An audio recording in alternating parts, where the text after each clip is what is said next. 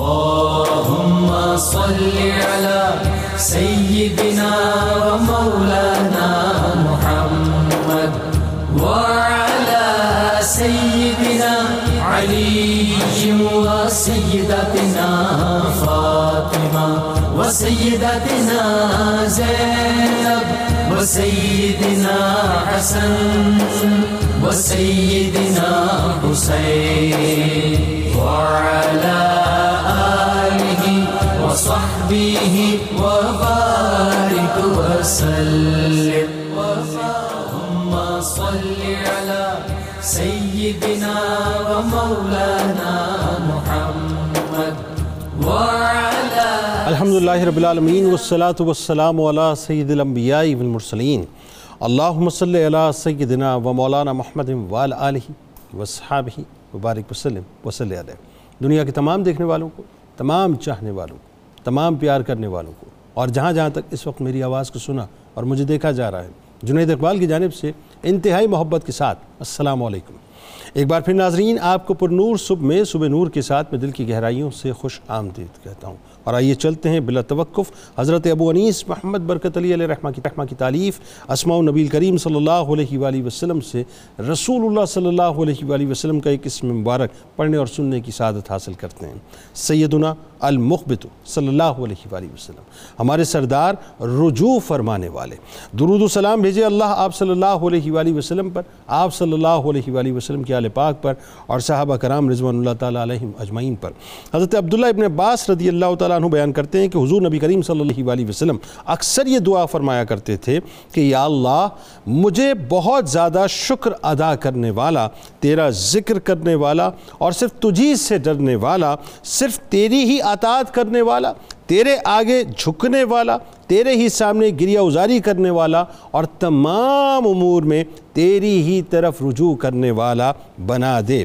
ناظرین کرام، آج انتہائی ممتاز شخصیت کی بارگاہ اقدس میں ہدیہ تہنیت ہم پیش کرنے جا رہے ہیں کہ تاریخ جب بھی غلامان مصطفیٰ صلی اللہ علیہ وآلہ وسلم کی فہرست کو دیکھے گی، مرتب کرے گی، مرتب کرتی رہے گی، تو آٹھویں نام پر ناظرین، آٹھویں نام پر پر جس عاشق رسول صلی اللہ علیہ وآلہ وسلم کا نام گرامی آتا ہے ناظرین، جو سنہری حروف میں لکھا ہے، وہ حضرت عبد الرحمن بن عوف رضی اللہ تعالیٰ عنہ ہیں کہ تاریخ کبھی اس بات کو فراموش نہیں کر سکتی۔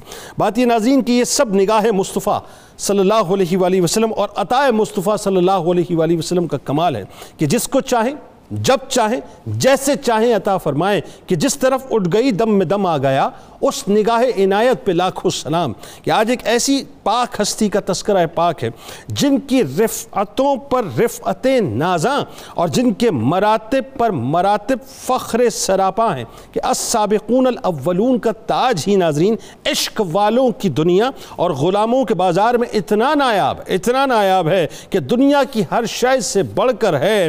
کجا اس کے کہ ظہور اسلام سے لے کر قیامت کے دن تک جن ہستیوں کو اللہ اللہ تبارک و تعالیٰ نے ایسا مقدر عطا فرمایا کہ مقدر پر وہ ناز رہے گا کہ جن دس ہستیوں کے مقدر پر زمین و آسمان رشک کرتے ہیں، جن کو دنیا ہی میں بزبان ابو القاسم صلی اللہ علیہ وآلہ وسلم اسٹیمڈ جنتی ہونے کا پروانہ ملا جو عبد عمر تھے، مگر ان کو رحمان کا ایسا عبد کر دیا کہ دنیا انتہائی ادب سے سر جھکا کر ان کو عبد الرحمن بن عوف رضی اللہ تعالیٰ عنہ کے نام سے یاد کرتی ہے۔ یہ وہ ہستی ہیں ناظرین جن کو صدیق نور کی رہنمائی سے سرات مستقیم کی شہرہ نصیب ہوئی اور بارگاہ نبوت میں حاضر ہو کر مصطفی قافلے میں غلامی کی سند عطا ہوئی۔ اور یہ وہ ہستی ہیں جن کو سرکار دو عالم صلی اللہ علیہ وآلہ وسلم کی بارگاہ سے سرکار علیہ السلام کے ظہری پردے کے بعد ازواج متحرات کی چاکری و محافظت کے بدلے نہایت صادق اور نیکوکار ہونے کی سند ملی کہ میں ان عنایتوں پہ قربان جاؤں ناظرین کہ دو متل جندل کی مہم ہے اور سرکار مدینہ صلی اللہ علیہ وآلہ وسلم نے بلا کر بلا کر یعنی آپ سوچئے ناظرین مقام اور مرتبہ کیا اور رفتیں اور شان کیا ہیں کہ جس کو سرکار دیکھ لیں ان کی دنیا پلٹ جائے، ان کی آخرت بدل جائے۔ ذرا سوچئے جن کو سرکار خود اپنی بارگاہ میں بلائیں اور اپنے دست مبارک کے، جن دست مبارک میں کائنات کے خزانوں کی کنجیاں موجود ہیں، ناظرین، امامہ شریف اپنے دست مبارک سے باندھیں، پیچھے شملہ چھوڑیں اور ہاتھ میں علم دے کر یہ فرمائے کہ بسم اللہ، راہ خدا میں روانہ ہو جاؤ۔ جان نثاری کا ناظرین، عالم یہ کہ بدر سے لے کر سرکار دو عالم صلی اللہ علیہ وآلہ وسلم کے ظاہری پردے کے بعد، شیخین کریمین کے دور مبارک تک کم و بیش تمام غزوات، جنگوں اور اور مارکوں میں شریک رہے اور آپ رضی اللہ تعالی عنہ کو یہ اعجاز حاصل ہے کہ آپ کی نشاندہی پر، آپ کی نشاندہی پر حضرت معاذ، حضرت معاوض رضی اللہ تعالی عنہما نے امت کے فرعون ابو جہل کو واصل جہنم کیا تھا۔ خلیفہ اول کے عہد میں حضرت عبد الرحمن بن عوف رضی اللہ تعالیٰ عنہ ایک مخلص مشیر اور صاحب الرائے رکن کی حیثیت سے ہر قسم کے مشوروں میں شریک رہے۔ فاروق اعظم رضی اللہ تعالیٰ عنہ نے مسند خلافت پر قدم رکھنے کے ساتھ نظام خلافت کو پہلے سے زیادہ منظم اور مرتب کر دیا۔ مہمات اور مسائل پر بحث و مباحثے کے لیے ایک مستقل مجلس شورا قائم کی۔ حضرت عبد الرحمن بن عوف رضی اللہ تعالیٰ عنہ اس مجلس کے نہایت صاحب الرائے، پرجوش اور سرگرم رکن ثابت ہوئے۔ بہت سے معاملات پہ ناظرین، انہی کی رائے پر آخری فیصلہ ہوا کرتا۔ حضرت علی کرم اللہ وجل کریم نے جنازے پر کھڑے ہو کر یہ فرمایا کہ ابن عوف، جا تو نے دنیا کا صاف پانی پایا اور گدلہ چھوڑ دیا۔ حضرت سعد بن ابی وقاص رضی اللہ تعالیٰ عنہ جنازہ اٹھانے والوں میں شریک تھے ناظرین اور کہتے تھے کہ یہ پہاڑ بھی چل بسا۔ حضرت عبد الرحمن بن عوف رضی اللہ تعالیٰ عنہ کا ناظرین دامن، فضل و کمال اور اخلاق کے جواہر پاروں سے مالا مال تھا۔ خصوصاً خوف خدا، حب رسول صلی اللہ علیہ وآلہ وسلم، صدق، رحم فیاضی اور انفاق فی سبیل اللہ ان کے نہایت درخشاں اوصاف تھے۔ کبھی سات سو اونٹ جن پر گیہوں، آٹا، دوسری اشیائی خوردنی تھیں۔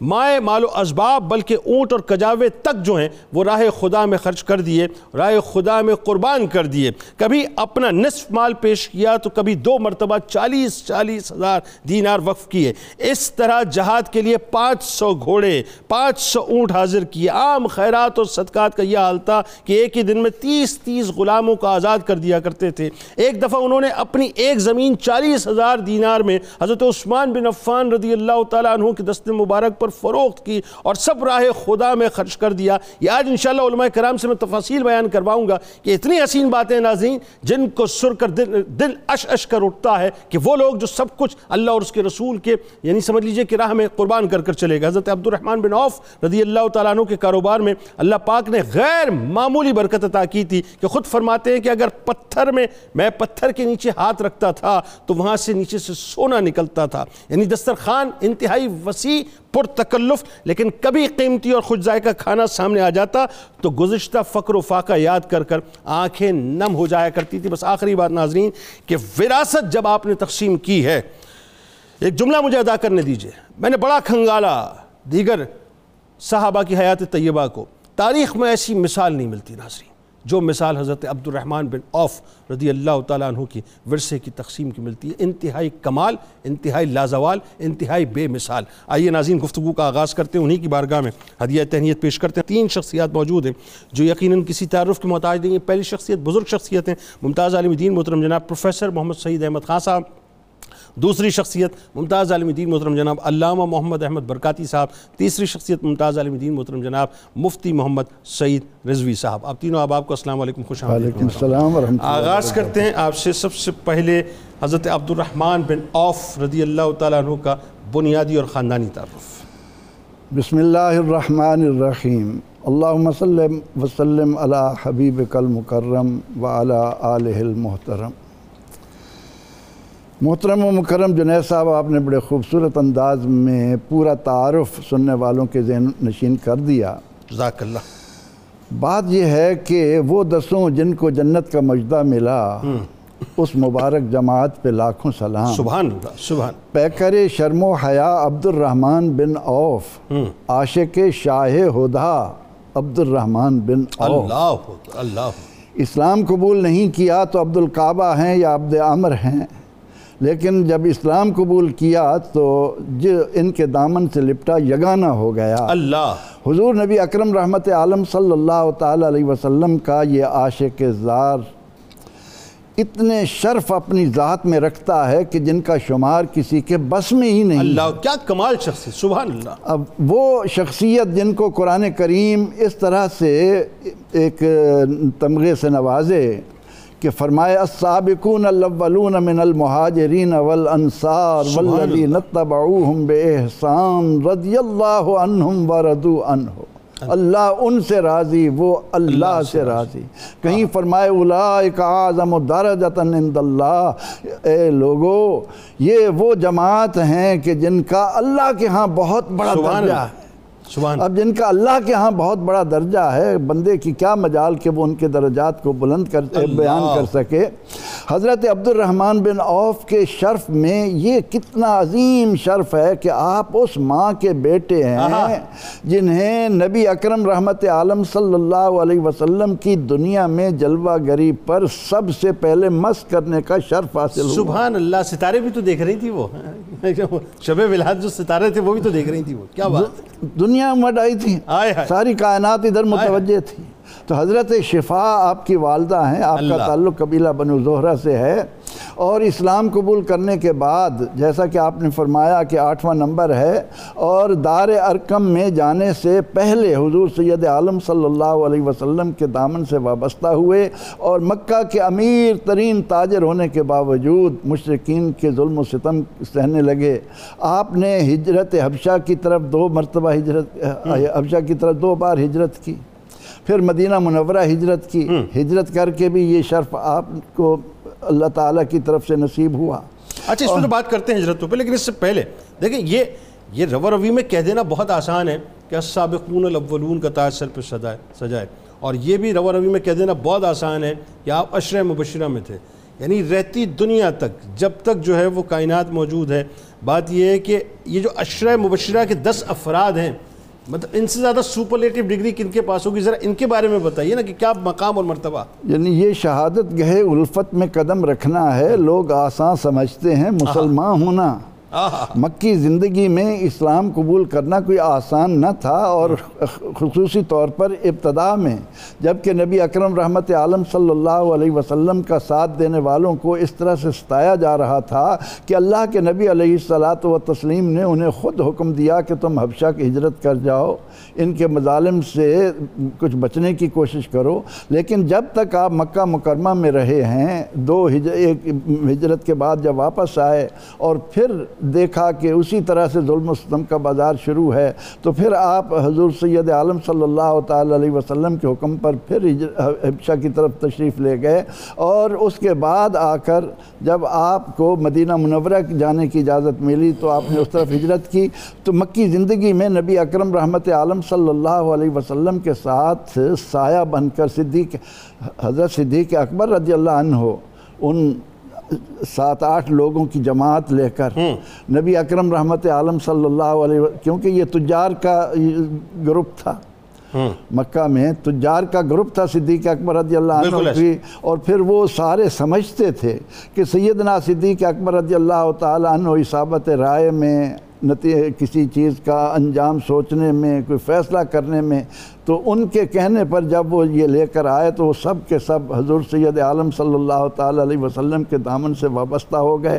اور آپ صلی اللہ علیہ وسلم کا ساتھ دینے میں وہ اذیتیں میں یہ کہا کرتا ہوں کہ ہم کتنے خوش نصیب ہیں کہ ہمیں تو پلیٹ میں رکھ کر اسلام دے دیا ایسے ہی ایسے ہی۔ لیکن جب ہم ان حالات کو دیکھتے ہیں اللہ کہ سیدنا حضرت بلال حبشی ہوں سیدنا خباب بن الارت ہوں تو پھر اندازہ ہوتا ہے کہ ان حضرات نے ان نفوس قدسیہ نے ایسے ہی اللہ تعالیٰ کی طرف ٹھیک۔ سے رضا کے تمغے نہیں لیے بالکل ٹھیک اب اس میں علامہ صاحب ایک بات جو بڑی اہم ہے جو لوگوں کو سمجھنا چاہیے وہ یہ کہ ایک تو بات یہ ہے کہ آپ مکے میں انتہائی مضبوط ترین تاجر تھے۔ ظاہر تجارت آپ کو پیش ہے اور صدیق اکبر رضی اللہ تعالیٰ عنہ آپ کو داخل اسلام کرواتے ہیں۔ اب وہی بات ہے کہ ذرا پہلے ذرا وہ نقشہ کھینچیے کہ جہاں پہ ہجرتیں ہو رہی ہیں، کیونکہ بہت مختصر ایک تذکرہ ہوا، لیکن میں چاہتا ہوں اس پہ ڈیٹیل بات ہونی چاہیے۔ یہ بھی آسان نہیں تھا۔ پھر ظاہر ہے آپ کا جب ہجرت مدینہ کا موقع ہے مواقع کا موقع ہے، تو ایک خاص بات لوگوں کو ذرا یہ بھی بتائیے کہ صاحب وہ جو مال اور اسباب تھا، کیا وہ ساتھ لے کے گئے تھے یا چھوڑ کے چلے گئے تھے سب رائے خدا میں؟ تو بتائیے۔ جی بسم اللہ الرحمن الرحیم۔ حضرت سیدنا عبد الرحمن بن عوف رضی اللہ تعالیٰ یقیناً اشرہ مبشرہ میں سے ہیں کہ جن کو ہم کیا خراج تحسین پیش کریں کہ حضور صلی اللہ تعالیٰ علیہ وسلم کا ان کو عشرہ مبشرہ میں شامل کرنا ہی سب سے بڑا خراج اور کیا تحسین؟ کمال حدیث ہے اور پھر یہ بھی جنت میں یہ بھی جنت میں یہ بھی جنت ہاں تو اس کے ساتھ ساتھ اگر ہم یہ کہیں جن کو جناب رسول اللہ صلی اللہ تعالی وسلم نے بے شمار القابات دیے ہوں یہاں تک فرمایا ہو کہ امین فی السماء والارض۔ اللہ۔ آسمانوں میں بھی امین ہو زمین میں بھی امین ہو۔ آسمان کے فرشتوں دیکھیے حضور صلی اللہ تعالی وسلم کی عطا۔ کہ امین کا لقب صادق اور امین کا خود آپ کو دیا گیا تھا۔ لیکن حضور صلی اللہ تعالی وسلم نے یہ نہیں کہا کہ یہ صرف میرے لیے کوئی اور نہ اس کو اختیار کرے۔ آپ نے یہ دونوں لقب حضرت عبد الرحمن بن عوف کو عطا فرمائے۔ لیکن یہ بھی سرکار ہی کی مطلب جو اتھارٹی تھی کہ ان کو عطا کی ان کو۔ عطا کی۔ ہاں۔ یہ آقا کریم علیہ السلام کی عطا ہے۔ آج جو مطلب چور اور دو نمبر لوگوں کے ساتھ صادق اور امین ہم لگا دیتے ہیں جی، جی۔ یہ میرا خیال ہے یہ اٹ سیلف ناموس رسالت کے حوالے سے ایک بہت بڑی گستاخی ہے یہ۔ بالکل۔ دیکھیے یہاں حضور صلی اللہ علیہ وسلم نے ان کو امین کہا۔ اور حضرت ام سلمہ رضی اللہ تعالی عنہ کی جو روایت ہے اس کے اندر جو آپ نے ارشاد فرمایا تھا کہ میرے بعد ایک الصادق والبار انتہائی سچا اور نیکوکار وہ تم پر امین ہوگا۔ تو یہاں صادق بھی حضور نے قرار دے دیا۔ اور پھر وہاں حضور صلی اللہ علیہ وسلم نے مزید کہا کہ اللہم مسکے لعبد الرحمن بن عوف من سلسبیل۔ یا اللہ عبد الرحمن بن عوف کے لیے سلسبیل چشمے سے سیرابی فرما۔ اب دیکھیے سل... القطع کلام کی معذرت۔ ہے اس جملے سے پہلے وہی بات چونکہ بات وہ آ گئی نا کہ سرکار علیہ السلام جس کو جو دے دیں اور جو عطا کر دیں۔ تو سرکار علیہ السلام نے ہی ان کے لیے ریشم جو ہے حلال قرار دے دیا جی، تھا۔ جی،۔ ریشم پہنا کرتے جی، تھے۔ باقی کسی کے لیے حلال نہیں تھا۔ جی یہ حضور صلی اللہ علیہ وسلم جو ہے با اختیار ہے مالک و مختار۔ واہ واہ۔ تو یہاں پر یہ دیکھیے کہ سلسبیل چشمہ وہ ہے جہاں جہنمی جب جہنم سے اللہ کے فضل سے نکال کے جنت میں داخل کیے جائیں گے تو ان کا جسم جہنم کی سزا اور عذاب کی وجہ سے جل کے کوئلے کی طرح ہو چکا ہوگا۔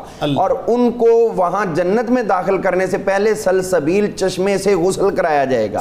تو حضور صلی اللہ علیہ وسلم نے وہ چشمہ ان کی سیرابی کے لیے دعا میں فرما دیا تو حضرت سیدنا عبد الرحمن بن عوف رضی اللہ عنہ کا قبول اسلام بھی اور آپ نے جو حضرت سیدنا ابوبکر صدیق رضی اللہ عنہ کے ساتھ ٹچ دیا ہے تو میں یہ بات کہوں کہ جتنے بڑے بڑے تاجر تھے وہ سارے کے سارے حضرت ابوبکر صدیق کے فالوور تھے۔ اس دور میں بھی حضرت ابوبکر صدیق رضی اللہ عنہ اسلام سے پہلے بھی لیڈر تھے رہنما تھے اور یہ تمام لوگ آپ سے مشاورت کیا کرتے تھے اور آپ کی مشاورت پہ عمل بھی کیا کرتے تھے۔ تو ان سب کو قبول اسلام کا حضرت عبد الرحمن بن عوف ہوں حضرت سعد بن ابی وقاص بلکہ آٹھ جو تھے ان میں سے تین الگ کریں حضرت سیدنا مولا علی المرتضی شیر خدا حضرت سیدہ خدیجہ القبرہ اور حضرت سیدنا زید ان سے ہٹ کے باقی حضرت ابوبکر صدیق کے بعد یہ چاروں آپ کی مشاورت کے ساتھ ہی اسلام میں داخل ہوئے۔ سبحان اللہ۔ تو یہ حضرت ابوبکر صدیق رضی اللہ عنہ کی وہ لیڈرانہ صلاحیتیں تھیں جو قبل از اسلام بھی تھیں۔ اور میں اس کے ساتھ ایک اور بات بھی ٹچ کر دوں۔ حضرت ابوبکر صدیق کا جب اپنا وصال ہوا ہاں۔ تو اس وقت حضرت عبد الرحمن بن عوف نے خواب دیکھا۔ اور وہ خواب دیکھ کر یہ وہ ٹائم تھا جب حضرت عمر فاروق رضی اللہ عنہ کی بیعت کی جا رہی تھی۔ تو آپ وہاں پر آئے کہنے بیعت تو کی تو کہنے لگے میں نے ابھی رات کو ایک خواب دیکھا ہے۔ وہ خواب یہ دیکھا ہے خالد بن ولید دمشق کے اندر گئے ملک۔ شام میں۔ دمشق کے گرد فصیل ہے اور خالد بن ولید اور ان کے ساتھیوں نے اس شدت سے نعرے بلند کیے ہیں تکبیر کے کہ وہ فصیل جو ہے وہ گر گئی ہے ان نعروں کی وجہ سے اور غائب ہو گئی۔ اور آپ بزور طاقت وہاں داخل ہو گئے ہیں اور آپ کے سامنے آگ جلتی تھی جو آپ کے نعروں کی برکت سے سرد ہو گئی ہے۔ مجھے اس کی تعبیر سمجھ نہیں آئی۔ حضرت مولا علی المرتضی شیر خدا وہاں موجود تھے۔ فرمایا جو تم نے آج رات خواب دیکھا جی آج رات۔ تو فرمایا مبارک ہو تمہارے خواب نے یہ تعبیر دی ہے کہ آج رات دمشق فتح ہو چکا۔ ہے آہا سبحان اللہ۔ تو یہ ان لوگوں کے ساتھ ان کے جو معاملات تھے پیار و محبت کے اور میں سخاوت کے اعتبار سے عرض کروں۔ جی۔ جنہوں نے حضور صلی اللہ علیہ وسلم کی خدمت میں ایک موقع پر نہیں بار بار بے شمار بار اپنا مال پیش کیا۔ ایک مرتبہ آٹھ ہزار درم تھے تو چار ہزار حضور کی خدمت میں پیش کیے۔ حضور صلی اللہ علیہ وسلم نے دست رحمت اٹھائے یا اللہ جو اس نے پیش کیا اس میں بھی برکت دے اور جو گھر چھوڑ آیا اس میں بھی برکت دے۔ اب دیکھیے گھر والے میں تو برکت ہوگی جو دے دیے وہ تو دے دیے۔ لیکن یہاں برکت دینے سے مراد یہ کہ جو اس نے دے دیے یا اللہ اتنا اجر نہ ہو بلکہ اس کا اجر بڑھتا ہی چلا جائے۔ اچھا اس میں ایک بات علامہ صاحب اور خاص طور پہ جو میں چاہ رہا ہوں کہ دو چار جملوں میں بات آ جائے تاکہ ہم بات آگے بڑھائیں کہ جب آپ نے ہجرت فرمائی ہے تو سب کچھ مکے میں چھوڑا ایک بات۔ جی جی۔ پھر حضرت سعد بن ربی رضی اللہ تعالیٰ عنہ سے جب آپ کی جو ہے وہ اپنا مواقعات کروائی گئی ہے تو آپ یہ دیکھیے کہ وہ بھی اسٹرانگ ترین مطلب شخصیت تھے مدینہ۔ جی اس میں حضور صلی اللہ علیہ وسلم یقیناً عقل کل آپ کو اللہ نے عطا فرمائی ہوئی تھی دنیاوی فہم و فراست دین کی تو تھی آخرت کی ہر جگہ پہ۔ تو حضور صلی اللہ علیہ وسلم نے جہاں مواقعات فرمائی وہاں پر بھی لیول دیکھ کے کروائی۔ تو حضرت عبد الرحمن بن عوف رضی اللہ عنہ کا حضرت سعد بن ربی کے ساتھ لیول تھا۔ یہ قبا کی بستی کے قریب ان کی رہائش جی، تھی۔ جی۔ تو یہ بھی سردار تھے اپنی بستی کے تو دو ازواج تھیں۔ تو حضور صلی اللہ علیہ وسلم کے اس غلام کے پاس بھی بے شمار مال تھا۔ یہ بھی چھوڑ جی۔ آئے تھے بے شمار۔ تو آپ نے فرمایا کہ جو بے شمار مال چھوڑا ہے نا تو کہیں یہ نہ خیال کرے کہ ادھر اتنا امیر تھا حضور کے ساتھ آیا تو اب غربت آ ہائے گئی ہائے۔ تو اس کا بھائی بنایا جس کے پاس مال تھا انہوں نے بھی کہا میں مال کے دو حصے کرتا ہوں گھر کے دو حصے کرتا ہوں۔ ایک تم لے لو ایک میں لے لو انہوں نے کہا چھوڑو یار یہ باتیں بس مجھے بازار بازار کا راستہ۔ میں جانوں پھر میرا کام جانے اور یہاں پہ ایک اور بات عرض کرنا چاہوں گا حضرت سیدنا عبد الرحمن بن عوف رضی اللہ تعالیٰ آپ نے جو حضور صلی اللہ علیہ وسلم کی عطا تھی وہ ختم نہیں ہوئی۔ بلکہ جب ملک شام فتح ہوا تو آپ نے فرمایا فلاں فلاں فلاں علاقہ فتح ہوا کہ۔ نہیں صحابہ نے عرض کیا کہ ابھی نہیں ہوا۔ تو آپ نے فرمایا فلاں فلاں علاقہ فتح بھی ہوگا اور میں زندہ بھی رہوں گا۔ حضور صلی اللہ علیہ وسلم نے اس کی ملکیت مجھے عطا فرما واہ دی سبحان۔ اس میں گفتگو کریں گے۔ اور اس میں خاص بات یہ ہے کہ سب کچھ عشق مصطفیٰ صلی اللہ علیہ وسلم میں قدمین شریفین پر قربان کیا۔ مکے سے ہجرت کر کے مدینہ ہے۔ اب زیرو ہیں۔ مالی طور پہ زیرو ہیں نا۔ اب زیرو سے آغاز کر رہے ہیں۔ مجھے بازار کا راستہ دکھاؤ۔ اور پھر آخر میں جو ورثہ تقسیم کیا ہے۔ ناظرین سنیے گا بات۔ یہ عشق کہاں کہاں پہنچاتا ہے؟ ہمیں پتہ ہی نہیں ہم تو کیلکولیٹ دنیاوی اعتبار سے کرتے ہیں نا۔ اللہ نے دنیا بھر بھر کے کیسے آپ کے قدموں پہ دیے یا آخر تک آپ نے رہنا ہمارے ساتھ آپ کو بتائیں گے انشاءاللہ۔ اور تعاون کے حوالے سے ایک روایت آپ کی وہ بھی آج بڑی ریلیونٹ ہے آج آج, کے موقع کے حوالے سے۔ لیکن اس سے قبل یہ بتائیے ذرا کہ سرکار علیہ السلام ظاہر ہے کے ساتھ غزوات میں آپ کی شرکت سائے کی طرح رہنا پھر جنگوں اور مہمات میں جو آپ کا کردار ہے ذرا وہ تفصیل سے بتائیے بسم اللہ الرحمن الرحیم۔ جیسا کہ آپ کے تعارف میں یہ باتیں ہو گئیں کہ آپ انتہائی زیرک دنا شجاع اور بہت عقل رکھنے والی شخصیت تھیں۔ نبی پاک صلی اللہ تعالی وسلم کے ساتھ اس دور میں آپ شامل ہوئے جب اسلام پہ آنا یا اسلام پہ قائم رہنا انتہائی مشکل اور تکلیف دہ تھا بہت بڑا آزمائش کا دور۔ ٹھیک۔ وہ بھی آپ نے گزارا۔ مدینہ طیبہ میں جب آ گئے حضور کے ساتھ، تو اب غزوات کا سلسلہ شروع ہوا۔ تو غزوہ بدر میں آقا کریم صلی اللہ تعالی وسلم کی معیت میں آپ بھی گئے۔ اور یہ بڑی سختی کا دور تھا۔ حالات ایسے تھے نہیں کہ اسلحہ، تلواریں، تیر، گھوڑے، نیزے پورے ہوتے، لیکن پھر بھی گئے۔ اور وہاں بہت کمال کے ساتھ، بے جگری کے ساتھ لڑتے رہے۔ اور لڑتے لڑتے وہ وقت بھی آیا آپ فرماتے ہیں کہ میں نے اپنے دائیں بائیں دیکھا تو مجھے تھوڑی سی حیرت ہوئی کہ چھوٹے چھوٹے بچے میرے دائیں بائیں کھڑے ہیں میرے ساتھ بھی کوئی کڑیل جوان ہوتے تو میں ان کے ساتھ مل کے ایک زوردار حملہ کرتا کافروں پہ۔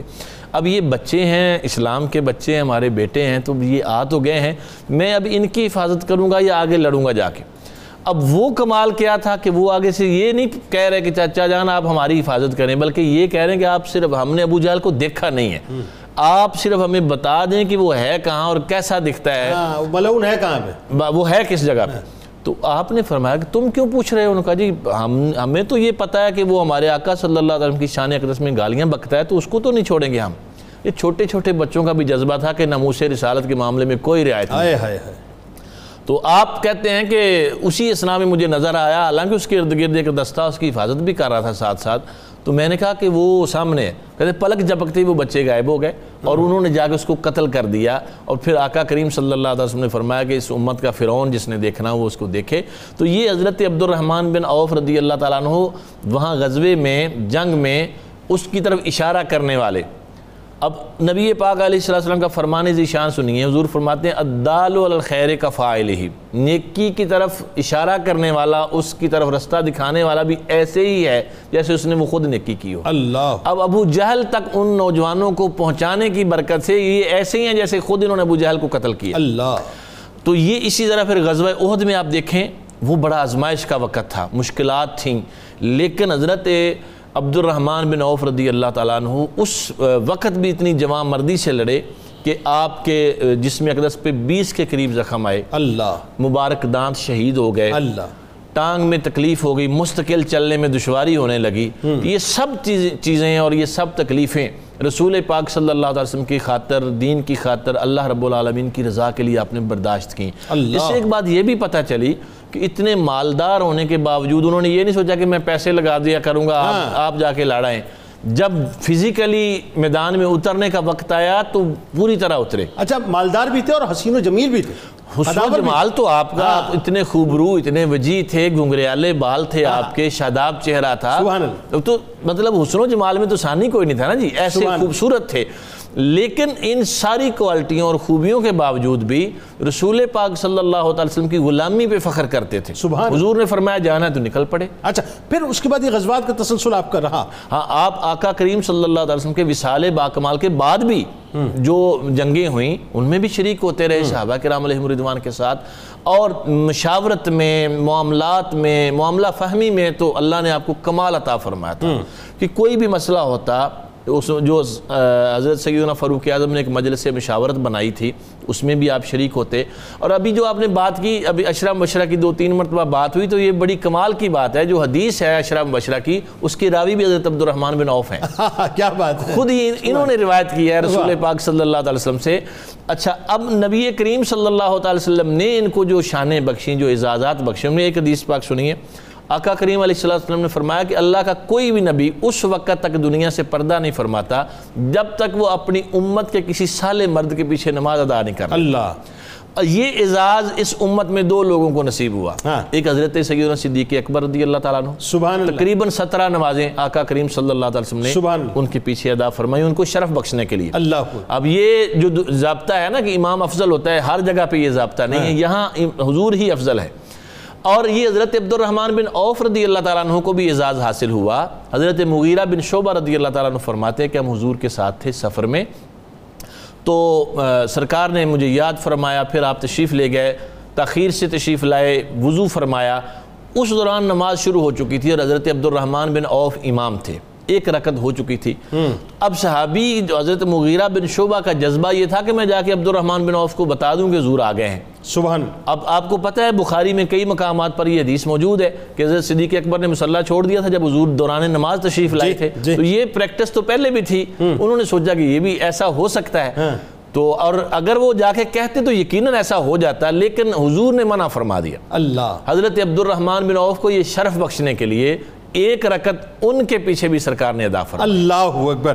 اچھا اب اس میں ناظرین کرام بات یہ ہے کہ چونکہ یہ غلاموں کی باتیں ہیں نا، اور جب غلاموں کی بات ہوتی ہے تو ہماری ہماری جو دل کی کیفیت اس لیے تبدیل ہو جاتی ہے کہ یہ وہ ہستیاں ہیں بنیادی طور پہ جنہوں نے اپنی نگاہوں سے سرکار علیہ السلام کے شبانہ روز دیکھے۔ رخ انور کی دیدار کیے، سرکار علیہ السلام کی عطاؤں کو حاصل کیا۔ یعنی آپ آپ جتنی ہی ان کی رفت بیان کر لیں میں آپ کو سچ بتا رہا ہوں ناظرین، ہمارا علم جا کر جہاں ختم ہوتا ہے، وہاں سے ان کا مقام اور مرتبہ شروع ہوتا ہے۔ آئیے سرکار علیہ السلام کی بارگاہ میں درود پاک کا نذرانہ مل کے پیش کرتے ہیں اور پھر جب لوٹیں گے تو حضرت عبد الرحمن بن عوف رضی اللہ تعالیٰ عنہ کا سرکار علیہ السلام سے، اہل بیت سے اور ازواج متحرات کے ساتھ جو عقیدت کا معاملہ تھا، وہ کیا تھا؟ اور وہ جو تعاون والی روایت ہے، جو آج بہت ریلیونٹ ہے، وہ انشاءاللہ آپ کو بتائیں گے کہ وہ کون تھے پیش کرنے والے۔ درود پاک۔ اللهم صل على سيدنا ومولانا محمد وعلى سيدنا علي وسيدتنا فاطمة وسيدتنا زينب وسيدنا حسن وسيدنا حسين وعلى وصحبه وبارك وسلم. اللهم صل على سيدنا ومولانا محمد وعلى سيدنا علي وسيدتنا فاطمة وسيدتنا زينب. وسيدنا حسن وسيدنا حسين وعلى آله وصحبه وبارك وسلم اللهم صل على سيدنا ومولانا محمد ایک بار پھر ناظرین، میں آپ کو خوش آمدید کہتا ہوں، حضرت عبد الرحمن بن عوف رضی اللہ تعالیٰ عنہ کی بارگاہ اقدس میں آج ہم ہدیہ تہنیت پیش کر رہے ہیں اور اس دعا کے ساتھ، اس یقین کے ساتھ کہ انشاءاللہ کل بروز محشر ان کے غلاموں کی فہرست میں ہمارا نام بھی شامل ہوگا۔ پروفیسر صاحب، سرکار علیہ السلام سے، اہل بیت سے، ازواج مطہرات سے جو آپ کی عقیدت تھی خاص طور پہ، پھر وہ جو تا- تعاون والی روایت، چونکہ آج کرونا وائرس کے اس مطلب اس کرونا ورلڈ کے اندر بڑی ریلیونٹ ہے وہ وہ، ذرا بتائیے پہلے۔ محترم جنید صاحب سیدنا حضرت عبد الرحمن بن عوف رضی اللہ عنہ ان خوش نصیب افراد میں سے ہیں کہ جنہیں پیغمبر رحمت صلی اللہ تعالی علیہ وسلم کے ساتھ ایسا تعلق نصیب ہوا کہ آپ صلی اللہ علیہ وسلم نے صرف یہ نہیں کہ آپ کو شرفاء کا سردار قرار دیا بلکہ آپ صلی اللہ علیہ وسلم نے آپ کو اتنے اعزازات سے نوازا کہ آپ کے بارے میں فرمایا عبد الرحمن انت ولی فی الدنیا والآخرہ۔ اللہ۔ یہ وہ کلمہ ہے کہ جو سیدنا یوسف علیہ السلام کی دعا کا حصہ ہے۔ اللہ اللہ۔ اور یہاں امام المرسلین صلی اللہ علیہ وسلم جنہیں اپنے ہاتھ سے امامہ باندھے ہیں جن۔ کے پیچھے ایک رکعت ادا کریں۔ اللہ۔ جن کو یہ فرمائے کہ انت ولی فی الدنیا۔ والآخرہ۔ اور پھر یہ کہ آپ اللہ کے نبی علیہ السلام کی دعا کی برکت سے اتنی عظمتوں تک پہنچے۔ ایک دفعہ آپ عرض کرنے لگے کہ یا رسول اللہ صلی اللہ علیہ وسلم میری والدہ مرحومہ میں ان کی طرف سے غلام آزاد کر سکتا ہوں۔ حضور علیہ السلام نے فرمایا کہ ہاں کرو۔ پھر آپ نے غلام آزاد کرنے کی طرف توجہ دی تو محدثین لکھتے ہیں کہ آپ نے تیس ہزار کے قریب غلام آزاد کیے۔ تیس ہزار کی تیس قریب؟ ہزار کے قریب کی روایت بھی ایک ملتی ہے۔ اچھا یہی بھی آتا ہے کہ روز تیس تیس چالیس چالیس غلام جو ہے آخر اتنی بڑی تعداد ہاں، جو آپ نے آزاد کے- کی ہاں، ہے۔ آپ کی تجارت پر پانچ سو غلام کام کرتے تھے اور شام کو اس سے جتنا نفع آتا تھا اللہ کی راہ میں مستحقین تک چلا جاتا سبحان اللہ۔ اور اہل بیت سے آپ کی بڑی محبت۔ بیت اطہار سے ایک دن پیغمبر رحمت صلی اللہ علیہ وسلم نے جب اپنے اہل بیت کے فاقہ پر دقت محسوس کی، اللہ تعالیٰ کے ہاں کہ میرے گھر والے ہیں تو آپ نے حکم دیا کہ عبد الرحمن بن عوف کو کہو کہ وہ ان کے لیے کھانا تیار کرتے ہیں۔ پھر عبد۔ الرحمن بن عوف نے ایسے شاندار آخر صاحب ثروت تھے اتنے شاندار کھانے تیار کر کے بھیجے کہ اللہ کے نبی علیہ الصلاۃ و تسلیم نے انہیں دیکھ کر فرمایا کہ میری طرف سے عبد الرحمن بن عوف کو جنت کی بشارت دے دو۔ اللہ۔ تو اتنے میں جبریل امین علیہ السلام آئے اور آ کر عرض کی کہ یا رسول اللہ آپ انہیں جنت کی بشارت دے رہے ہیں اللہ بھی مجھے بھیجا ہے اسی لیے کہ میں بھی ان کو جنت کی بشارت دوں یعنی سرکار علیہ السلام امام الانبیاء یہاں بشارت دے رہے ہیں امام الملائکہ وہاں سے بشارت لے کر۔ بشارت لے کر آ رہے ہیں۔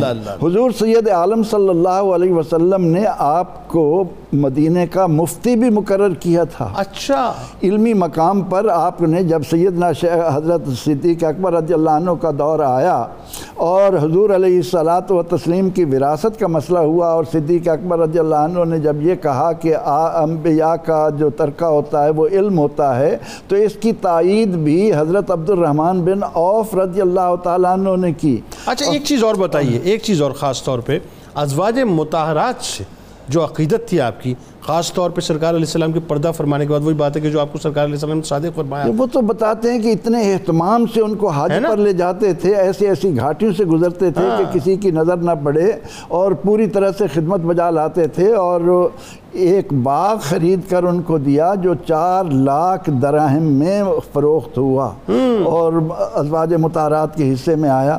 تو ازواج متحرات کے ساتھ بھی آپ کا تعلق تھا اور پھر سیدنا فاروق اعظم رضی اللہ عنہ نے آپ کو اپنے مشیر کے طور پر وہ عزت دے رکھی تھی کہ ہر معاملے میں، اور وہ جو آپ نے تعاون والی بات بتائی ہے کہ جب سیدنا فاروق اعظم رضی اللہ عنہ وہاں جانے لگے جہاں ابو عبیدہ کی عیادت کے لیے شام، تو شام، جی۔ شام میں تو آپ نے فرمایا کہ میں نے آقا علیہ السلام سے سنا ہے کہ جہاں تعاون کی وبا ہو وہاں دوسروں کو باہر سے نہیں جانا چاہیے اور جو وہاں موجود ہیں ان کو وہاں سے نہیں آنا چاہیے یعنی آج جو ہم کورونا پہ قیاس کرتے ہیں یہ سارا تو سیدنا اسی عبد- روایت سیدنا نا، عبد الرحمن رضی اللہ عنہ کی جی۔ اسی ارشاد کی روشنی میں تو یہ فاروق اعظم رضی اللہ عنہ ہو بلکہ وہ تو ہے ہی کہ آپ نے انتخاب کیا اور خلافت عثمان رضی اللہ عنہ تک آئی۔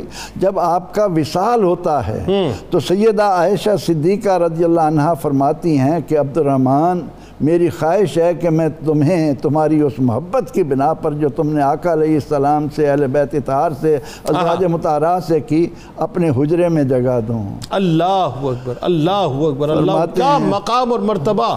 فرماتے ہیں کہ میں ڈر گیا کانپ گیا کہ وہاں میں کیسے لیٹ اللہ سکتا ہوں؟ اللہ اللہ اللہ پھر آپ نے فرمایا کہ میں نے اپنے بھائی عثمان بن مزون سے وعدہ کیا تھا۔ مجھے وہاں ان کے پہلو میں رکھا جائے میں اپنے آپ کو اس قابل نہیں سمجھتا۔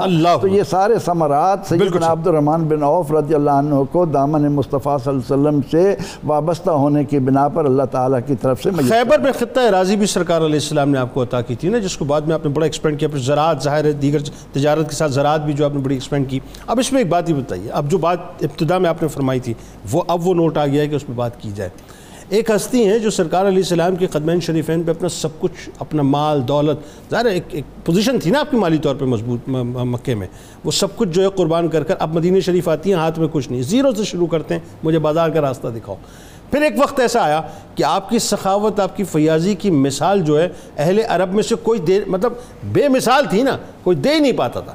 تو ذرا وہ وہ جو سخاوت وہ جو فیاضی کہ اللہ نے کیسا نوازا اس عشق اور غلامی کے صدقے سے وہ ذرا بتائیے جی یقیناً اس میں جو قرآن مجید فرقان حمید کا فرمانے علی شان ہے من جا بالحسنت فلہ عشر امثالہ جو ایک نیکی کرتا ہے اس کو دس نیکیوں کا ثواب ملتا ہے تو دوسرا یہ بھی ہے کہ ایک درہم خرچ کرتا ہے تو دنیا میں اس کو کم از کم جو ہے دس اور ستر تک جو ہے وہ اللہ تعالیٰ دنیا میں ہی کرتا ہے۔ جتنا خرچ کرتے جاتے ہیں اتنا ہی اللہ تعالیٰ ان کے لیے بڑھاتا جاتا ہے۔ تو جہاں تک یہ آپ کی سخاوت کے حوالے سے ہے، تو حضور صلی اللہ تعالی وسلم کی خدمت طیبہ طاہرہ میں ایک مرتبہ آپ نے چار ہزار درم پیش کیا۔ حضور بڑے خوش ہوئے نو چار پھر اور پیش کر دیا۔ حضور اور خوش ہوئے پھر چار اور پیش کر دیا پھر چار اور پیش اکبر۔ پھر پندرہ سو سواریاں اونٹ بما ساز و سامان یہ حضور کی خدمت میں پیش کر دیا۔ اکبر۔ اب اتنا مال جو لوگ پیش کر رہے ہیں آج کوئی دریوزہ گر اٹھ کے ان کے کردار کو یا ان کے ایمان کو نعوذ باللہ متزلزل ثابت کرنے کی کوشش کرے تو نحوست کا مارا اپنے دماغ کا علاج کرائے۔ یہاں پر یہ وہ ہستیاں ہیں کہ جن کے لیے اللہ تعالیٰ نے یہ انہی میں سے ہے ان اللہ حشترا من المؤمنین اموالهم وانفسهم یہی وہ ہیں جن کے۔ مالوں اور جانوں کو اللہ نے خرید لیا انہوں سبحان اللہ. رکھا ہی نہیں۔ بلکہ فروخت اللہ کر دیا انہوں نے اپنے اپنا مال اور جان سب کچھ۔ جی اسی لیے صحابہ اکرام ان کا اتنا احترام کرتے تھے۔ ایک مرتبہ حضرت خالد بن ولید کے ساتھ کچھ ان کی شکر انجی ہوگی۔ تو ان کو بعد میں فوری احساس ہوا کہ یہ تو انتہائی عظیم المرتبہ ہستی ہیں۔ تو میں جذبات میں آ کر کوئی بات کہہ گیا جو ان کے لیے ناگوار تھی۔ تو وہاں سے آپ چلے حضرت عثمان غنی رضی اللہ عنہ کے پاس گئے۔ اور ان کے پاس جا کر کہنے لگے کہ یہ غلطی ہوگی آپ مجھے ان سے معافی لے کر دیں۔ اور جب وہ آئے حضرت عثمان غنی رضی اللہ عنہ اصرار کرتے رہے تو پھر جب آپ خوش ہوئے اس پہ تو فوری حضرت خالد بن ولید کہنے لگے یا ابا محمد استغفر لی۔ اب میرے لیے مغفرت کی دعا بھی فرما دیں۔ تو یہ ان کا کردار ہے۔ جہاں تک صحابہ کی عظمت کی بات ہے ابھی جماعت کے حوالے سے بات ہوئی۔ تو میں یہ بات کہنا چاہتا ہوں کہ حضرت عمر فاروق رضی اللہ عنہ جب آپ پر حملہ ہوا آپ مسجد نبی کے اندر شدید زخمی ہیں تو انہوں نے اپنی نیابت امامت کے لیے انہی حضرت عبد الرحمن بن عوف کا بازو پکڑ کر ان کو کھڑا کیا۔ انہوں نے سورۃ النصر اور سورہ اخلاص شریف پڑھ کر وہ نماز مکمل کروائی۔ جی۔ اور حضور علیہ السلام کی ازواج متحرات کے ساتھ جب ان کو چلانے لگے مکہ مکرمہ کی طرف حج کے لیے تو اس ازواج متحرات کے قافلے کے آگے سالار حضرت عثمان غنی اور پیچھے حضرت عبد الرحمن بن عوف رضی اللہ۔ اور یہ کیوں تھا؟ یہ میں نے ابھی دو تین روایات پیش کر دی جس میں حضرت عثمان پیرالل نظر آتے ہیں۔ تو یہ اصل میں یہ تھا کہ حضور صلی اللہ تعالی وسلم نے جو مدینہ منورہ میں مواخات فرمائی تھی مہاجرین اور انصار میں وہ انصار میں حضرت سعد کے ساتھ تھی اور جو مہاجرین کی مہاجرین کے ساتھ کروائی تھی اس میں حضرت عبد الرحمن بن عوف کو حضرت عثمان غنی رضی اللہ عنہ کا بھائی بنایا تھا۔ اور ایک اور بہت بڑی بات میں عرض کرنا چاہتا ہوں حضور علیہ السلام کے ساتھ ان کا قریبی رشتہ بھی تھا۔ جی، جی۔ ایک تو یہ تھا کہ ان- کی والدہ محترمہ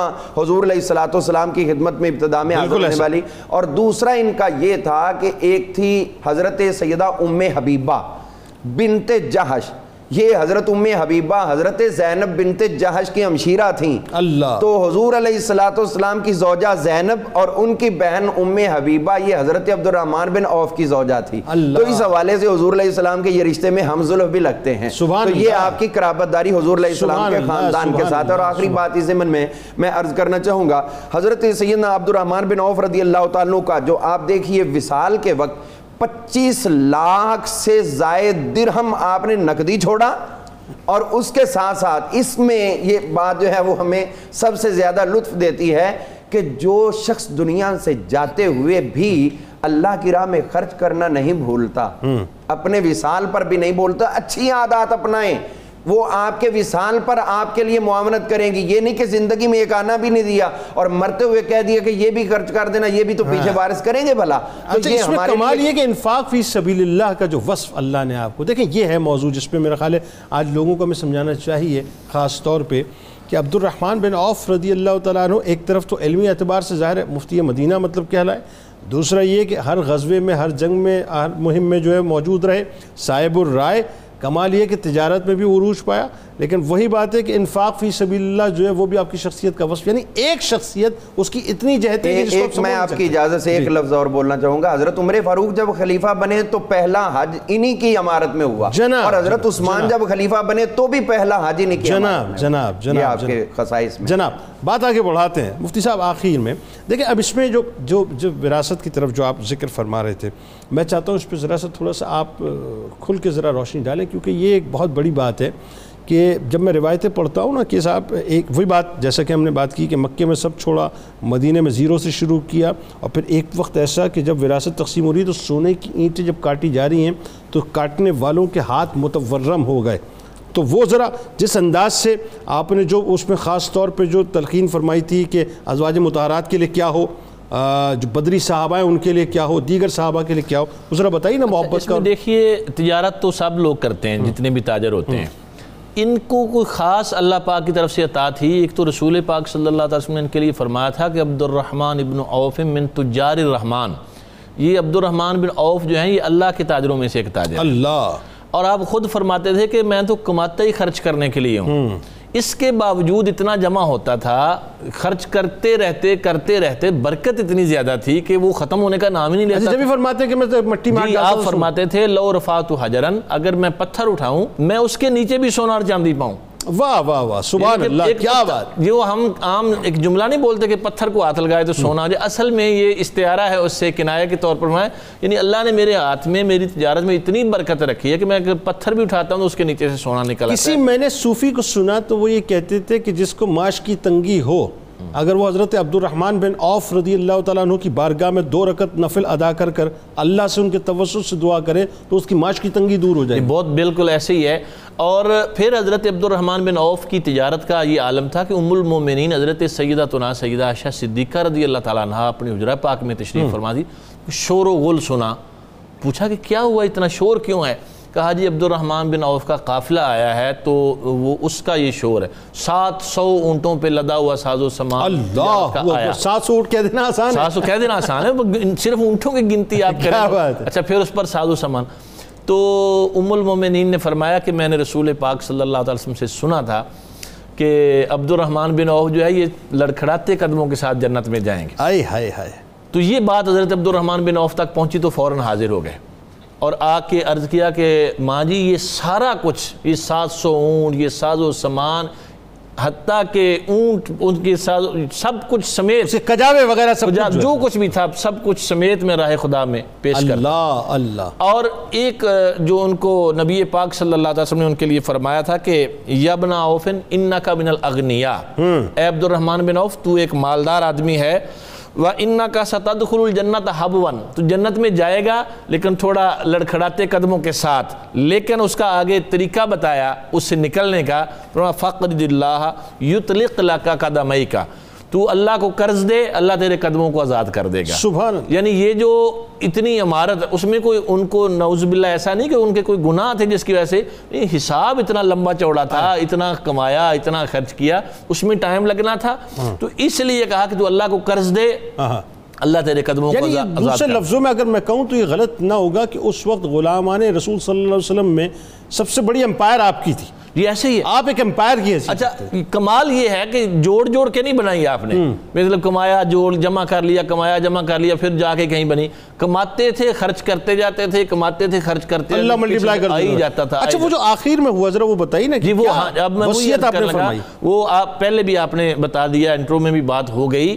کہ اتنا مال تھا آپ کا اتنا برکاتی صاحب نے بھی مینشن کیا کہ آپ نے تو کچھ چیزیں وصیت میں فرما دیں کہ یہ یہ کرنا ہے۔ مطلب ازواج متحرات رضی اللہ تعالیٰ عنہ کی خدمت میں اتنا رضی اللہ تعالیٰ عنہ کی خدمت میں اتنا اتنا پیش کرنا ہے۔ ہر بدری صحابی کے لیے چار چار سو دینار کی آپ نے وصیت فرمائی۔ ٹھیک حتیٰ کہ حضرت عثمان غنی نے بھی اس سے حصہ لیا حالانکہ آپ امیر المومنین تھے خلیفہ وقت تھے۔ تو چونکہ بدری صحابی آپ آپ کا شمار بدری صحابیوں میں ہوتا ہے اگرچہ آپ بدر میں شریک نہیں ہوئے تھے۔ لیکن وہ حضور کی عطا سے آپ بدری ہی شمار ہوتے ہیں۔ تو ان میں سے آپ نے بھی حصہ لیا باقی سب نے بخوشی حصہ لیا کہ عبد الرحمن بن سو کے قریب صحابہ موجود جی جی جی۔ تو سب نے حصہ لیا اور پھر ازواج متحرات امہات المومنین کی خدمت میں پیش کیا۔ اچھا ایک بات یہ بھی ذہن میں رکھنی چاہیے کہ ہم پڑھتے ہیں اکثر کہ فلاں صحابی نے اتنا پیش کیا فلاں نے اتنا پیش کیا اتنوں تو ہزاروں لاکھوں چیزیں بنتی ہیں۔ تو جب بھی ذکر آتا ہے تو یہی آتا ہے کہ فاقہ فرما لیا یا جو کی روٹی تناول فرمائی امہات المومنین۔ اس کی وجہ یہ ہے کہ وہ جو آتا تھا اسی وقت رائے خدا میں خیرات وہ کرتی خیرات کر دیتی تھی۔ جمع کرنے کی کوئی لالچ تھی ہی نہیں تمہ ہی نہیں تھی۔ ایسے ہی ان میں بھی تھا۔ اور اپنا عالم یہ تھا کہ یہ تو شاہی میں گدائی والے انداز میں جیتے تھے۔ ہاں۔ اتنے مالدار ہونے کے باوجود بھی انتہائی سادہ کھانا۔ ہاں۔ کبھی آپ کے دسترخوان پہ کھانا آ گیا نا ذرا تھوڑا سا گوشت اور روٹی تو آپ رونے لگ گئے۔ تو ساتھیوں نے پوچھا کہ رونے کیوں لگے؟ کہا مصب بن عمیر شہید ہوئے۔ ہائے ہائے ہائے ہائے وہ مجھ سے کہیں بہتر تھے۔ اللہ۔ اور وہ اپنے دور کے وہ بڑے امیر تھے اور بڑے لاڈلے اور نازوں میں پلے ہوئے تھے۔ اللہ تو کہا کہ جب ان کو اپنا کفن دینے لگے تو کپڑا اتنا ہمارے پاس کم تھا کہ پاؤں پہ ڈالتے تھے تو چہرہ ننگا رہتا اللہ۔ ڈالتے تو چہرہ- اور اسی طرح حضرت سیدنا میرے حمزہ کا تذکرہ فرمایا۔ آپ اللہ اپنی گریا فرمایا حالانکہ روزے سے تھے افطاری کے وقت یہ چیزیں حاضر کی گئیں تو آپ کھانے سے ہاتھ کھینچ لیا کھانا۔ اللہ اللہ یعنی للہیت کا عالم یہ تھا کہ یہ جو کھانا یہ مال یہ دولت یہ ساری چیزیں ہیں اپنے نفس کے لیے اپنی ذات کے لیے نہیں ہے کمایا بھی اللہ کے لیے ہے خرچ بھی اللہ کے لیے کیا ہے۔ حضور کی امت کے لیے خرچ سبحان اللہ۔ پروفیسر صاحب آخر میں عبد الرحمن بن عوف رضی اللہ تعالیٰ عنہ اور آج کا مسلمان کیا پیغام دینا چاہیں گے؟ میں یہی کہوں گا کہ سیدنا عبد الرحمن بن عوف خالی ہاتھ مدینہ منورہ آئے اللہ تعالیٰ نے انہیں اپنی رحمت سے نوازا۔ انہوں نے قرآن پاک کے اس حکم کو سامنے رکھا کہ مسل الدین ينفقون اموالوں فی سبیل اللہ کا مسل حبت امبت سبا صناب لفی کل سنبلت میات حبہ اللہ کی راہ میں اتنا لٹا رہے ہیں اتنا دے رہے ہیں ان کا یقین ہے کہ اللہ تعالیٰ نے فرمایا کہ جو مجھے قرض دے گا میں اس کو قرض لوٹاؤں گا۔ سبحان تو اللہ، آج ہاں، ہماری ذہن میں بھی اگر یہ بات آ جائے کہ ہم اللہ کا دیا اللہ کو دیں۔ اس کا عطا کیا ہوا اس کو دیں تو یقینی طور پر اس کے اندر وہ برکت ڈالے گا۔ بلکہ یہاں پر مختصراً میں یہ کہوں گا کہ بی اے کے طلباء کو پڑھاتے ہوئے ایک جب یہ میں ذکر کر رہا تھا تو ایک آدمی نے بتایا کہ یہاں انارکلی میں ایک تاجر ہے اس نے پہلے شروع میں اللہ تعالیٰ کے لیے نفع میں دو آنے رکھے۔ چودہ آنے خود لیتا تھا۔ اللہ نے اتنی برکت دی اب وہ چودہ آنے اللہ کو دیتا ہے دو آنے خود رکھتا ہے وہ نہیں سنبھال سکتا۔ اللہ تو سیدنا عبد الرحمن بن عوف رضی اللہ عنہ اپنے۔ عمل سے یہ سبق دے رہے بھئی ہیں۔ عبد الرحمن بن عوف رضی اللہ تعالیٰ عنہ تو میں آپ کو بتاؤں سچ بات ہے میں مطلب میں تو طفل مکتب ہوں آپ تینوں احباب کے آگے لیکن میں تو ایک طفل مکتب کی حیثیت سے بھی سمجھتا ہوں کہ میرا خیال ہے معاشی تنگی کو دور کرنے کا وظیفہ جو ہے جناب عبد الرحمن بن عوف رضی اللہ تعالیٰ عنہ کا نام نامی ہے۔ یہ اسی کا ورد کرتے رہے تو معاشی تنگی دور ہو جائے گی انشاءاللہ۔ کیونکہ بات یہ ہے کہ نسبت غلام غلامی کی ہے نا۔ اچھا اب اس میں ایک اور بات جو آخر میں بس پیغام کی صورت میں۔ کہ یہ یہ بھی اور ساتھ ساتھ جو آپ نے آپ کی کثرت ازواج کا معاملہ پھر آپ کی جو اولاد کا معاملہ پھر عبادات اور حج بھی اسی طرح سے ہو رہے ہیں۔ یعنی وہاں بھی کہیں مطلب کسی قسم کا سکم نہیں۔ شوق دیا ہوا تھا بلکہ ایک موقع آیا جب آپ بے ہوش ہو گئے لوگوں کو لگا کہ جیسے آپ کا انتقال ہو گیا ہے۔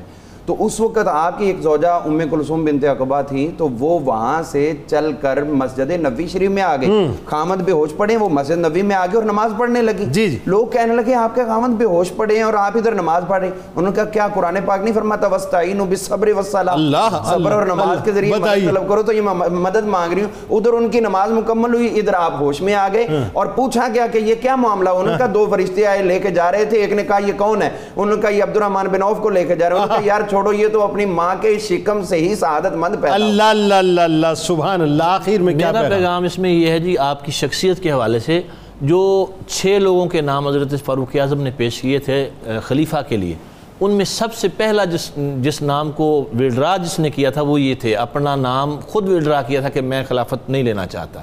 تو اس سے ہمیں پیغام کیا ملتا ہے سبق کیا ملتا ہے؟ کہ آپ مال و دولت والے ہیں تو ضروری نہیں کہ ہر عہدے پہ آپ ہی قبضہ کر لیں۔ اب آپ بیٹھ جائیں۔ اور دیگر جو لوگ ہیں ان کو بھی آپ حق دیں۔ تو آپ نے اپنی شخصیت کو پیچھے کیا۔ حالانکہ پوری طرح اہل تھے آپ خلافت کے۔ اور فاروق اعظم جیسی شخصیت نے نام رکھے تھے ان میں آپ کا بھی نام تھا۔ اور حضور جن کو امین فرما کے جائیں تو انہوں نے کہا کہ مجھے یہ خلافت نہیں چاہیے۔ میں ویسے ہی خدمت کرنا چاہتا ہوں۔ اور پھر یہ خلافت کا جو قضیہ تھا اس کو نپٹایا بھی آپ نے بڑے آسان انداز میں۔ تو یہی سبق ہے یہی پیغام ہے ان کی زندگی کا۔ کہ اپنی ذات کی نفی کریں۔ اور امت کا بھلا کریں۔ بالکل ٹھیک۔ آپ تینوں آپ آپ کا بہت شکریہ۔ آپ تشریف لائے۔ اللہ تعالیٰ ذکر پاک کو اپنی بارگاہ میں قبول فرمائے۔ ناظرین کرام جانے سے قبل گزارش تمام پاکستانیوں سے کہ اپنے گھروں سے اسرائیلی اور یہودی پروڈکٹس کو نکالیں اور صرف پاکستانی پروڈکٹس کو ہی لے کر آئیں۔ اپنے بچوں کو بھی یہی تلقین کیجیے اپنے گھر والوں کو بھی یہ تلقین کیجیے۔ یہ پیسہ یہاں رہے گا پاکستان کے کام آئے گا۔ یہ پیسہ وہاں جائے گا۔ ہمارے خلاف یعنی مسلمانوں کے خلاف استعمال ہوگا۔ کتاب الشفا جائز امور جائز امور کی تکمیل کا وظیفہ، ہر جائز مراد کی تکمیل اور اللہ تعالیٰ کی مدد کے حصول کے لیے سورۃ الانفال کی آیت نمبر نو۔ اکیس دن تک روزانہ تین سو تیرہ بار پڑھیں، انشاءاللہ ہر جائز مراد پوری ہوگی۔ امیر المومنین حضرت علی کرم اللہ وجہ الکریم کا قول مبارک کہ جو شخص تمہاری نگاہوں سے تمہاری ضرورت کو نہیں سمجھ سکتا، اس سے کچھ مانگ کر خود کو شرمندہ نہ کریں۔ آپ روزنامہ نائنٹی ٹو نیوز انشاءاللہ اس حوالے سے مضمون بھی پڑھ سکتے ہیں۔ ٹویٹر پہ ہمیں ضرور فالو کیجیے گا، فیس بک پیج پہ ضرور لائک کیجیے گا، یوٹیوب چینل کو ضرور سبسکرائب کیجیے گا، بیل آئیکن کو ضرور کلک کیجیے گا۔ آپ وہاں موجود ہیں، ہم یہاں موجود ہیں، مل کے نعرہ لگاتے ہیں۔ اس دعا، اس امید، اس یقین کے ساتھ اجازت دیں کہ لا یؤمن احدکم حتی اکون احب الیہ من والدہ وولدہ والناس اجمعین۔ اللہ تعالیٰ آپ کا، ہمارا، ہم سب کا، پاکستان کا اور امت مسلمہ کا حامی و ناصر ہو۔ پاکستان کا مطلب کیا؟ لا الہ الا اللہ محمد رسول اللہ صلی اللہ علیہ وسلم۔ اللهم صل على سيدنا ومولانا محمد وعلى سيدنا علي وسيدتنا فاطمة وسيدتنا زينب وسيدنا حسن وسيدنا حسين وعلى وصحبه وبارك وسلم.